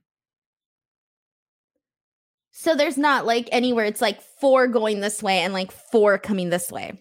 I suppose the motorway would be like that. Yeah, that is like. You guys have freeways? Like, I mean, I've been to London, but I was only like in the city center area, though. Well, that, that's what the motorway is. The motorway is our freeway, uh, and that is. How many lanes is that? That's got four on one side, four on the other. I, well, on some of them have got three. Like most motorways have got three because you've got like the inside lane, the middle lane, and the outside lane, and that's most of them. But the M25, which is the one that goes around London, that's got four lanes. Okay, see, that's not too bad. Yeah, no, but like it's everywhere. Like and and, and like, then and you got to do like yours are for like intersections and stuff. Ours is literally a straight road. We have like just... freeways on top of each other. They're like freeway here, freeway here, freeway here, freeway here, freeway there, yeah. freeway this. So I like this from Al Harron. Oh, it's gone. Just says, "No, Denise, you drive on the wrong side." Oh uh, hell no, no! It's so weird. I remember my first time when I went to London. I only been there one time, and I was only there for three days. But I got, I the guy like the driver picked me up from the airport, and I got in the car and like I had prepared myself for this, but I forgot. And I got in the car and I was like, oh my God, he's gonna hit a wall. He's gonna hit a wall. oh my God, that car is gonna hit us. Oh my God, this. I was freaking out. I was like, bro, it was just so weird. Like I was looking at him drive on this side instead of that side. It, it was just so weird. And I, I just thought to myself, I'll never be able to drive here. I don't even understand like how it works when you guys, I'm done. This is just, it's too weird just for a little bit of nitpicking as well, Gate Crash said uh, the M25 has eight lanes. Actually, yeah, four on one side and four on the other. Like that's what I was saying. You, if you're going on one way, there are four lanes of traffic. If you're going the other way, there are four lanes. But it's not traffic, is it? It's just going in one direction. I will say this: London pissed me off. Want to know why? London pissed me off. So I was sitting there and I was not expecting for you guys, and this is why you need more lanes to have a buttload of traffic you guys have, have so much traffic and you're trying to fit these fit these giant buses in these little tiny streets and i'm sitting yeah. there thinking i left la to come experience something new and bam well, i'm stuck in traffic. Denise denise denise. Everyone knows you never drive in london. Never get a car well, in I london. It's like, a nightmare. no, I, I lived in london bus. I lived in London for like five years. I've lived in this country my entire life. I've I, I've driven to London once, and I never did it again. And I was like, oh, I'm never driving around London ever again. It's a nightmare. I, I was on a bus. There was like a professional driver, yep. but I was literally in the window, like just sitting there, all pissed. I was like, I can't believe this. There's traffic here too. of course. I was so um, mad also, I, I, I, should point out we should really move on, but I should point out as well. London was built. London wasn't built for cars. London was built for like the tour guide in, said that. The tour yeah, exactly. guide said it. It built for horses and carriages. Uh, Trevor from Ohio said, "If you could take one talent uh, and give them the Brock Lesnar way to the title, who are you going to push? For me, it would be legit Leyla Hirsch. Push her straight to the top of the women's division." Dang, I don't know because Brock Lesnar is Brock Lesnar for a reason. Mm-hmm. You know, like you got to have all of the extra attributes that Brock Lesnar has. I don't, I can't think of somebody that I think right now has all of that. I'd give it to Jade Cargill. Jade Cargill would be my like to give like the Brock Lesnar, Kurt Angle rookie year type thing where you just like go on an absolute tear and then you win the title within your first year. Jade Cargill would be my pick. I think she has got it all. She looks great. Mm-hmm. Uh, Ricardo Holt said, um, "Hey guys, just want to say that it's truly mind-boggling how WWE books title feuds by pinning their champions. Please help me rationalize this. My brain hurts. Poor Shayna." Dude, we should have known since the biting thing when she bit Becky. We should have known since then. Yeah. I mean, it's not yeah. looking too good for her. And I was reading an interview where she, I forgot who she did this interview with, but she was saying that like Vince told her, like, none of this wrestling stuff. Like, oh yeah, we're doing something else with you, that sort of thing. And I was like, oh man, that's that's hard to hear. Yeah, and I think as well, like it's it's not just a case of pinning champions. It's um it's just a case of who they want to protect. Like Drew wasn't pinned when he was the champion to set up title matches because they were protecting Drew because they wanted to push him. It depends on if they care about you or not. Clearly, WWE do not care about Shayna Baszler or Asuka. So they're quite happy to just pin them willy nilly. willy nilly. uh, I thought I might get a giggle out of you. Aaron says, uh, for your 1 million YouTube subs, can we have a live Wrestle Talk wrestling event? They pitch things like Laurie versus Simon, me versus Ollie, and like tag team stuff. Uh, I don't know. Nobody wants me. Damn. Oh, no, dude, you were on the list. You were there to be like commentator with Adam. Oh, dear Lord. So we can kill each other with microphones? Um yeah like i i think we have talked about like what we would do if we ever got to 1 million subs so you know help us get there and maybe we'll find out uh, hey Zeus says, Hey Luke and Denise, I just watched Eddie Guerrero's addiction promo from 2004. I was wondering, what are some of your guys' favorite promos ever? I mean, surely it's Pipe Bomb. For me, it's uh Jericho's debut, that whole back and forth oh. interaction oh. with him and The Rock. Gold. Absolutely so good. Basically, comes out and be like, "Oh, hey guys, I know you're like you don't really know much who I am, but here's five catchphrases. You better get used to them because you're going to be chanting them in two weeks' time." And not only that, like the facial expressions, he was like looking around, like, like it was everything. The everything, everything that him and The Rock did in that. I, that's one of the things that I can watch over and over again. Um, Dre Smith said, uh, Hey, Talk family, thank you for all the glorious content. My question has to do with something that came up on Quizlemania. From Ruthless Aggression, Money in the Bank is the only pay per view stipulation that, aside from WWE booking, has a lot of anticipation behind it. I consider it big, the fifth uh, biggest pay per view of the year. Uh, in your opinion, do you think Money in the Bank is more important to WWE than Survivor Series or SummerSlam?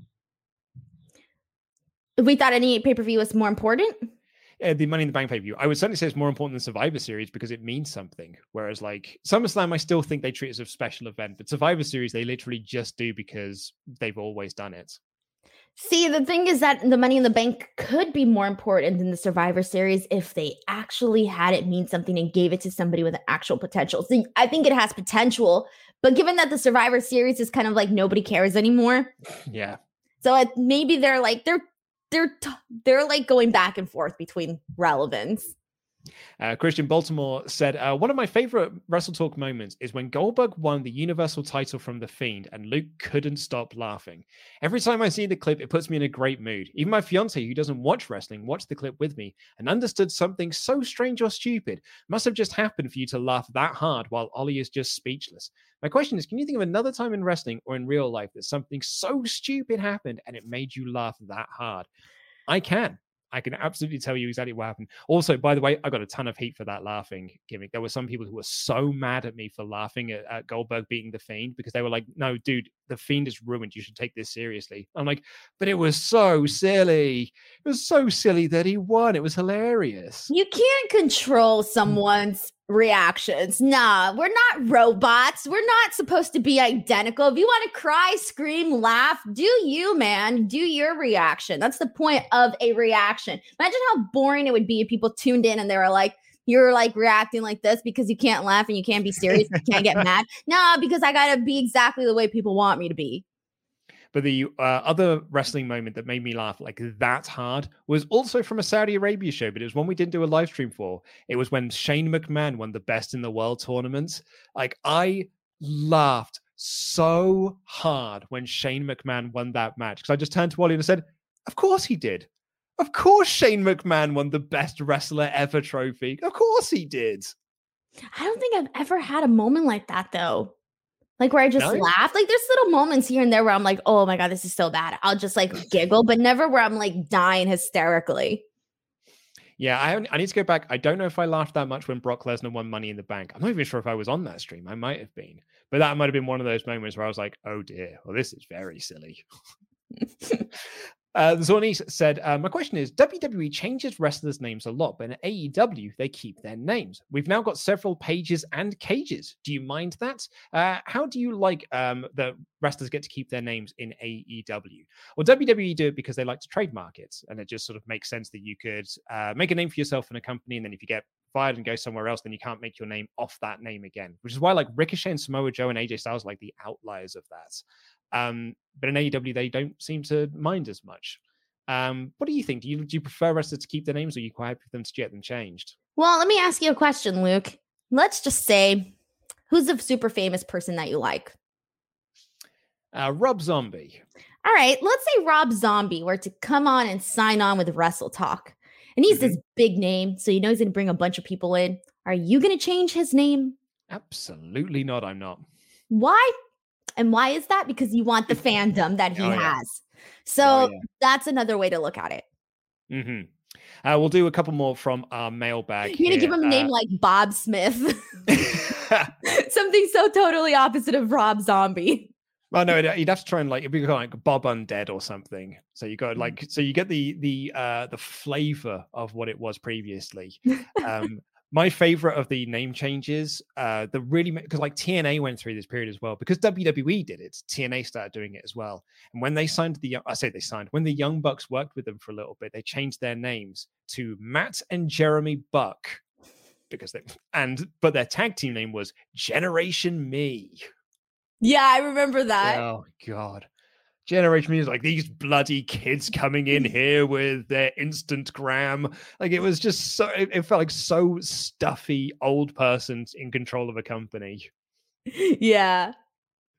Um, Isaiah Webb said WWE have uh, running the dysfunctional tag team angle into the ground lately. How will they possibly coexist? But what are some of your favorite odd pairings? Uh, do you think that dysfunctional tag teams can still work? Kane, Daniel Bryan, Kane, mm-hmm. X Pac.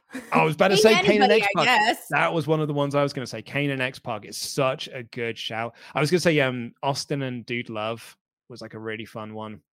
I'm trying to. And there's so much more. I'm just not thinking about them right now. But I, I, depending on who it is, it could work. And then other times you're just like, oh well, those two guys were just paired up because they didn't have anything else for them.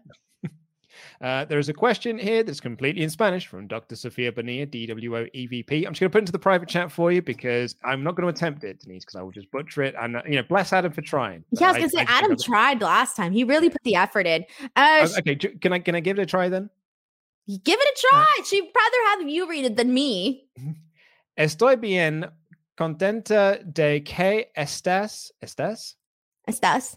¿Estás? Aquí por aquí. que aquí porque eres la única. No. Okay, start all over. start all over. It's so long a question. Uh, estoy bien contenta de bien. que estás. bien contenta de que estás. ¿Qué? que por, mm, aquí porque eres la única única que única que pueda pronunciar puede me, uh, mi nombre pronunciar pronuncie mi nombre no I, pronunciar I, well, pronunciar mi nombre well pronunciar. first of all I, that's what I said. Pronuncia. Did no, I just said it? No, that's what I just said. Pronuncia. No, that's not it. Pronunciar. Pronunciar. out there. Pronunciar. Um, no. I, I, well, I, I think okay. if I could have a guess at that, you say my name wrong. No, Okay, so that first portion of that, she's saying that she's happy because someone here, me, I'm the only person that could pronounce her name. okay. And then she's saying, continue the rest. There's okay. more, Luke. there is more. Um, estriar, uh, estarías. Estarías, estarías des, mm, dispuesto. Dispuesto. Dispuesto. Dispuesto. Okay. Dispuesto de ir a 360 para Denise. Oh, Ella no. Es, ella es la mía. La mejor. Este, oh, crikey. Uh, ella es mejor. no. oh my God. Ella, ella, ella. No, ella, ella. Ella. Es. Es. La mejor. La mejor. Y se merece. Y se merece. Nuestro. Nuestro. Amor. Amor. Amor. And amor. if you go to your wife and you say, Amor mío, she will like melt at the knees. so go practice it and go to your wife and be like, Amor mío, te quiero. and she will um, be like, Oh, Latin Luke. You'll be the Latin okay. lover. Oh, I don't think I need that, Monica. hey, you never know. It might work. You don't know what she's into. She might be like, Oh, I like this Luke anyway, uh, can you do a bit of translation for us then about? Oh, she just wanted to know if you can do me in 360 degree in the 60 degree thing, like the oops, like oh. the whole thing that happened with the Fightful stream. Which no, never again. And then she just oh, says that I'm the best and deserve all the love in the world, and that I should take over Wrestle Talk, and that I should be the, the best because I'm the best. Oh, and to give me yeah. a raise. Yeah, I, I, that's what I figured a lot of it was. Also, I felt so bad for you in that 360 thing. I mean, right? I got the worst looked, end of that. Everyone looked bad, but I, I, was saying this to Ollie and um, Adam, and I think I was like, "Oh man, everyone looked bad, but poor Denise because she was on the bottom, just because it's all forehead." So I was then. looking up too, like in the thing. It was like, "Well, I'm talking about this." Like you might as well give me like a little, like I don't know, different voice or something. It was um, terrible. This will be our last one. So our last one from the mailbag uh, from Stardust Crusaders Overdrive. I just wanted to say I became a Patreon about five days ago. Look, I wanted to say that I've just watched Cinemania about superhero movies, and I'm still shocked that no one could get the theme tune to Teenage Mutant Ninja Turtles. When I heard the beginning, I knew exactly what it was. That movie isn't just my favorite superhero movie, but my favorite movie of all time. With that said, who is your favorite turtle from the movie? Stardust, I'm glad that we're finally bringing the right topics to this conversation, like because like this mailbag often gets like stuffed in with questions that no one cares about. But finally, we can talk about Teenage Mutant Ninja Turtles. At long last, someone's bringing the real talking points here. So, my favorite turtle from the 1990 movie, I think it has to be Raph. I think like like Donnie's my favorite turtle. Again, pretty much all of the iterations, Donnie's my favorite, but I think it has to be Raph in that film because he's got all the best lines in it for starters, even though it's Corey Feldman doing Donnie. But I think, yeah, I think Raph's got a lot of the best lines, particularly like his interactions with Casey Jones. Like, cricket, you got to know what a crumpet is to understand cricket. Like, he, and he does like the big, damn. Like, I, uh, I think Raph is probably my favorite turtle in that movie. What about you, Denise? I like the one that likes pizza. Michelangelo, Mikey. Yeah, him. The one that's always yeah. like pizza. Yeah, Pizza Dude's got 30 seconds. Oh, yeah, what a, like an amazing film. Absolutely brilliant. Um, right, we've got a few other questions uh, to get through. Actually, we've got, wow, we've got kind of a bunch of these. So uh, let's try and fire this through This is what these. happens when you take a day off, Luke. or two days off. Joe strikes on topic of WWE only pushing certain looks. There's too many blondes and many Charlotte looks, uh, lookalikes in WWE. Uh, Joe Well said, I understand your point, but if people really want to push women's wrestling, why didn't they tune in for the women's pay per view? And if Stephanie really wanted to push women, why didn't she fight for it sooner uh, when she was a relevance during the McMahon uh, triple? She was relevant during the McMahon triple. Um, yeah, like Evolution, I think it was a case of it wasn't um, like pay per view numbers because it's the network. I think it was ticket sales and stuff. Like there were still tickets available on the door. Like there were a lot of walk uh, walk ups for that day. Um, I think that's probably more what they were saying as opposed to like pay per view numbers because there wouldn't have been pay per view numbers for it.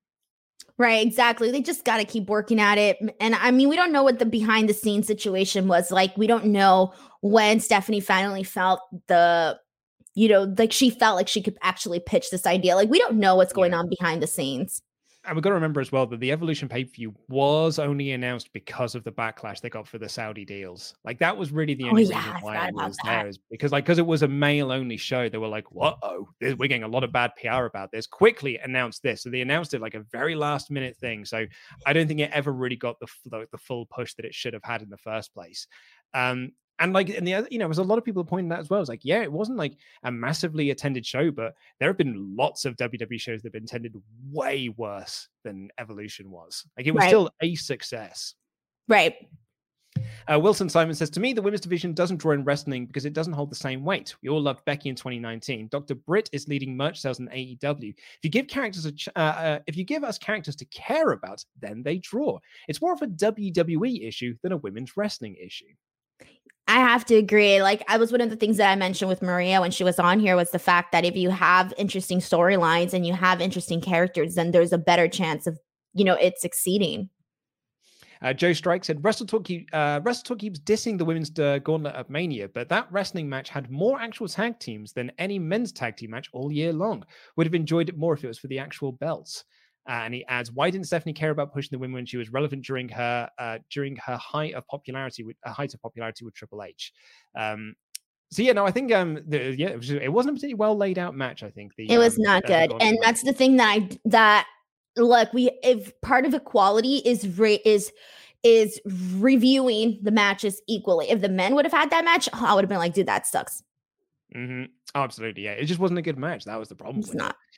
Uh, no, just yes. Say, I just want to say thanks for the great content you guys give. Really helps us a lot. Take care of yourselves and each other. Hashtag follow Denise Salcedo on Twitter. Better than Please Luke. do. My birthday's coming up and I'm like so far from 20K and it's going to be embarrassing. On the day of my birthday, I'll be like, guys, I didn't make it. I'm a loser. John J. Burke said Denise with the pipe bomb. Nah, Nate S says, Team Danuke, meant to put this as a mailbag, but I forgot. Luke with Mudvayne reuniting. What songs would you recommend Denise listen to? Uh, like you did for Rob Zombie. We still need to do the playlist. Oh, I know. I've got it sitting there waiting. Me I'm too. I think it's Mudvayne Van, no fairness. And they're on my nu metal playlist. So I guess it would just be Dig. Uh, whereas, because I, I think Mud, might be the only Mudvayne song I like is Dig. because I would never. Is Mudvayne a band? Like, they were a band, yeah. They were like a oh. nu metal band from the uh, early nine, uh, sorry, the early two thousands, the kind of late nineties. They just sort of felt a bit, um, yeah, like a, a, a poor man's Slipknot. Unfortunately, they kind of came at the wrong time. They got a push because of that, but it didn't really work. Uh, it's not not to say that they're bad, it just wasn't for me. Jonathan Hedman says, uh, I want to see a Friday show with Pete and Denise because they don't like anything. Also, we need a Luke Tri- Luke Tries show this week. so you're telling to... me Pete's still in my gimmick. Uh, this week he tried milkless tea and peanut butter and pickles. Yeah. Uh, so on our Wrestle Talk After Dark, Tempest Tea Wrestler uh, said that his favorite snack was a sandwich of peanut butter with pickles in it. Oh hell no, that's disgusting. Blech. I tried to do it. It was great. It was really nice. Oh, oh no. Blech. Uh, the mayor of Painesville, Dan, said, Three times is the charm, I guess. Question for Luke Is there any website I can read the most current and best written wrestling news on? For example, more on Mickie James's pitches for the women's division. Uh, yeah, that would be fightful.com, I believe. No, of course, I'm only joking. WrestleTalk.com is the place to go for your excellent wrestling daily news. Um, Ex Jamie Frew said, Hi, guys. My question is, how would you fancy book CM Punk's AEW debut? I would have the Dark Order turn on Colt Cabana and uh, do their pose. Lights go out, and Punk is in there to pose and beat them up. I don't know. He just comes out and just looks at Kenny Omega and goes, That's You're it. only the best. You're only the belt collector because I wasn't here. I don't know. Something exactly. better than what I just wrote up. That is what I would do. Straight in with Kenny Omega. Uh, Jorge Martinez getting this chat in now because it's been on my mind. Uh, I think this Blood and Guts match is going to be Chris Jericho's last match. The latest book of Y2J covering his 30 years of matches and Austin's podcast essentially being a reflection of his career. He's the most selfless wrestler out there. I don't think he needs the big pay per view WrestleMania swan song, a match that effectively gives Chris Jericho his spot while teaming side by side with his ultimate uh, with his ultimate endorsement in the inner circle. It's almost perfect. I mean, that would be pretty interesting, but I feel like maybe it might be something that they would actually promote. That's what I think. It were well. yeah, his like last match. Jericho retirement match. Yeah, I would say mm-hmm. so. Uh, Rangers Mayhem. Great to see Maria on the show. With the announcement of Impact and El Phantasmo appearing next week, do you see Kenny Omega doing a storyline with him like Kenta, furthering the Bullet Club storyline? Possibly him showing up on AEW in two weeks' time. I don't know because I hadn't even. I honestly, I haven't even like. I don't know. I haven't put that much thought into that. Yeah, no, I don't know. I mean, I love ELP, love El Phantasmo. So I'm delighted that he's going over to Impact because he is going to absolutely kill it over there uh, and do some amazing stuff. I'd love to see him do some stuff in AEW, really. But I love El Phantasmo, did a lot on the British wrestling indies. And yeah, he is awesome. Uh, Norm Summer says, Happy Friday. I watched that Drake Wuertz video. Oh boy, you can afford people like him and Jaxson Ryker. Yeah, but not Samoa Joe and the IIconics. Yeah, it was just be you know glad like, that our brains aren't that small. Yeah, but do you know what? Like some people are, they just fall down a rabbit hole. Like it just happens. Like I know, I've known people personally that have fallen down the rabbit hole, and once they've fallen down, it's hard to get them back out of that rabbit hole. And, and he is just one of those guys that fell down the rabbit hole. It was weird. I was like, man, there's people like this that think this way. Like I've seen it, I've read about it, I heard about it, but it's just seeing it is another. Like seeing it on video is a whole other thing. Uh, Think is K said on the mailbag question about birthday memories. Oh, mine is when Eddie Guerrero died. He, Jesus. Oh. oh, that's sad. Yeah. Uh, and Mayor of Painesville Dan has got a couple of last ones here to say. Uh, hope you're all doing well. Is it just me, or does interest in wrestling drastically decrease at the moment? Uh, not just the typical post mania lapse. Surely something is going on. The pandemic. I think that's a case of it. Yeah. And honestly, I just think it's Raw doesn't feel like must watch TV at the moment. Mm-hmm. It does. I think it does. It does. And he also, he said, uh, "What is your opinion on Jim Johnston's trashing of WWE and AEW's current music uh, that are bad themes are being part of the reason for bad ratings? Personally love AEW's music. WWE's currently is a mixed bag. Uh, not sure that the the theme songs are the reason why the ratings are down, uh, Mr. Johnston." Yeah, I wouldn't go that far. I mean, I don't know, if there's a banger of a song, you're not going to tune into Raw to watch and download it on Spotify. Yeah, but I also like a lot of WWE's music at the moment feels very generic. Like I yeah, think they missed a lot after the CFO money stuff.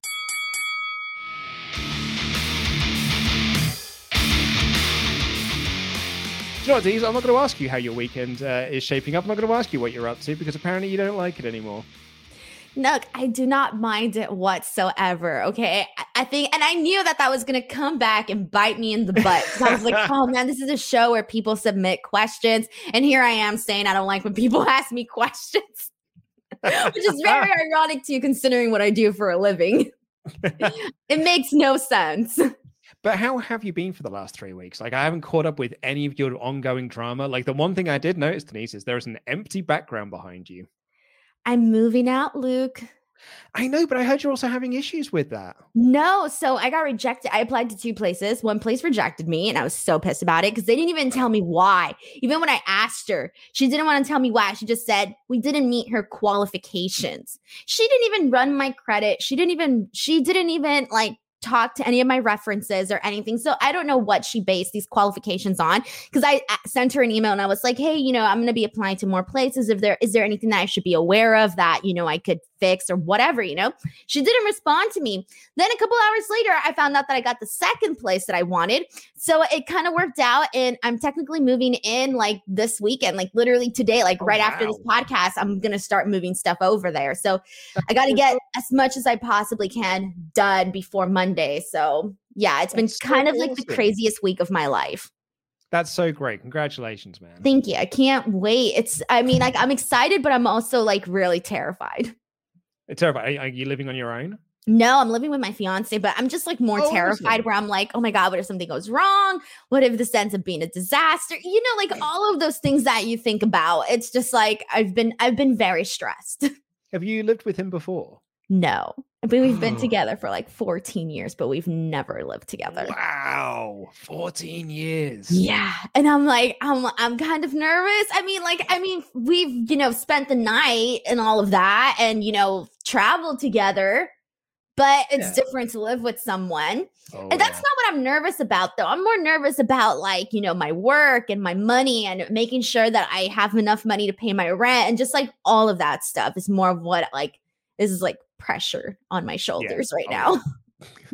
yeah. A lot of pressures. Also, like you, I mean, you'll find very quickly whether or not uh, you you re- completely regret moving in with your fiance and he actually winds you up. Like you'll find you'll find that out very very quickly. Oh God, I I, I oh my God, I don't know. Hopefully it all goes well. I don't know. I'm terrified. Like okay, so here's like so my wife and I we've been living together now for hmm, how long have we been living together? We've been married for four years. We were living together for about maybe two. We've lived together about six years, maybe, uh, maybe five, six years. And if we ever have any issues with each other, like you know something they're doing around the house, like if I leave the toilet seat up, which is a real big bugbear of my wife's, and I, yes. I do accidentally do it sometimes, or like for me, she often leaves the margarine out the fridge, which really annoys me. Um, whenever we just approach it, we always start the conversation with, "Look, Luke, you know I love you more than anything in this world. And there is not many things in this world that really annoy me about you. But if you could do this one thing, I would very much appreciate it. Yeah, uh, see, that's a good way to handle things. And I hope that we find a rhythm. But how long did it actually take you guys to get used to each other? Oh, pretty quickly. Like, like we were like really good friends. So, like, and if you are really good friends, like, you just sort of you just get to live with your best friends. But everybody, so, like, your best friend could be great and wonderful and all of that, but I'm sure they have like annoying tendencies. Yeah, it turns out I got lucky because she does actually. She's a she's a delight to live with. Although I mean, like she's a bit messy, a bit messy, but I just make a joke about it, and I'm just like, "Yep, she's the messy one. She just leaves clothes lying around everywhere. She often leaves the margarine out." That's me. Yeah. Yeah, yeah. So, you know, just make a joke about it. It's all good. Water off a duck's back. Just make sure you be like, look, I love you more than anything in this world, baby. You know, you could pick your clothes up. That'd be, re- I, I would, but we don't talk like that. that. though. See, we're not like that though. Like if I, like my loving way is totally opposite. I don't know. I don't show love in that way. I was having this conversation with someone recently where I was like, I was like, man, I think maybe me and my wife are just gross together. Like I tell, I like we tell each other that we love each other like upwards of twenty plus times a day. Really? Okay, so like my fiance, he's more like romantic. Like I tell him that he's the girl because he's always like, I love you, and and oh, and you know, I thought about you today, and I'm like, ill, and I'm just, I'll just be like. or he'll be like, I love you. And I'll be like, I'm not in the mood right now. Bye. like, I'm terrible. Or I'll just be like, illy, because I'm like, I feel bad, like not saying it back. But like, I'm not that kind of person that's like, oh, I love you and this and that. And like, he knows obviously how I feel, but I'm not just, I'm not like lovey dovey type. Yeah. And I think that's fair. Like, you know, not everyone is that way. I think it's just, it's good for, you know, for when you're living together to just. This is going to be a disaster, Luke. You're seeing all the red flags. You're going to go back and tell your wife, oh no, I feel bad for Denise. I saw all the red flags oh, today. Man, it's not going to look two, good. I give it two weeks. I give it two weeks and she'll be moving back in with her grandparents. Yeah. And he's going to be stuck paying all the rent because she'll, she won't want to give her money. oh my oh. God. The oh, good thing is that we have two bathrooms, two bedrooms. So, like, you know, there's That's we it. don't have to be on top of each other essentially. Exactly. That's fine. You got space. Exactly. Space to move in and around. That and that that is also very, very key. Uh, I know people who live in like one bed apartments, and it's just like, oh, if you're if you're mad, there's nowhere to go. Like you are, you're just, you're just there. Like you just have to yeah. sit in the anger. That's terrible. And like my um, uh, some very good friends of mine, what like her uh, partner snores so bad. Like it is like erupting levels of snore, like house shaking levels. No. So, and like when they were in like a one bed place, it was a nightmare. Now they're in a house, she could just go to a different room or send him to a different room and stuff because it is just like it's proper so loud. Oh no, my fiance has the heavy breathing and sometimes he snores, but I'll wake him up and be like, You're snoring. don't need to do that. I do. I get mad. I'm like, you're snoring, making too much noise. It's another red flag. Um, yeah, see, I'm very, I'm more, I'm more just like straightforward. I'm not gonna be like, "Oh, honey, you're snoring." no, I'm gonna be like, "You're snoring." Shut up, Denise. You don't have to be like, "Oh, honey, you're snoring." Just like, so what? Kate, uh, no, what my wife does is she just like just strokes my back a bit. What? And, that and that just makes me stop. Like maybe like it'll stir me and I'll move. Great, I feel evil now. I would never do that. I feel like shut up. Stop. You feel evil. Like I was gonna say, like gonna, that's what you want to do is just be like, you don't want to angrily wake them up because that's not that's not gonna help anyone. But just like oh, you just try God. and move them into another position. And like mm. that's like and I do the same thing. If she starts snoring, I just like, you know, just like stroke her arm or something, yeah. or just slightly stir her and she'll just move into a different position. And that usually stops it. Oh my God. No, I don't mm. know. This is not going to go well, Luke. This is it. This is going to be a disaster. I'll keep well, you posted on the living situation. I was going to say, I look forward to the update next week. Uh, you'll, um, you'll, know whether or not whether or not you get an invite to the wedding is whether or not the wedding's off or not. Uh, well, I mean, we let I better let you get on so you can go and do all of your uh, stuff there. But thank you all so much for joining us here on this very special edition of the podcast. Have a great weekend. It's a bank holiday weekend here in the UK. So if you are one of our UK listeners, enjoy the extra Monday off in your three day weekend. Take care, everyone. I love you. Goodbye.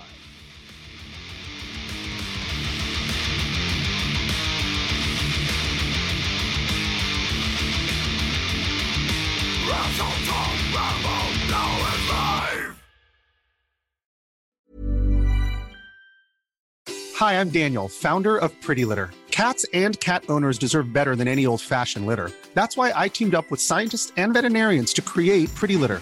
Its innovative crystal formula has superior odor control and weighs up to 80% less than clay litter. Pretty Litter even monitors health by changing colors to help detect early signs of potential illness. It's the world's smartest kitty litter. Go to prettylitter.com and use code ACAST for 20% off your first order and a free cat toy. Terms and conditions apply. See site for details.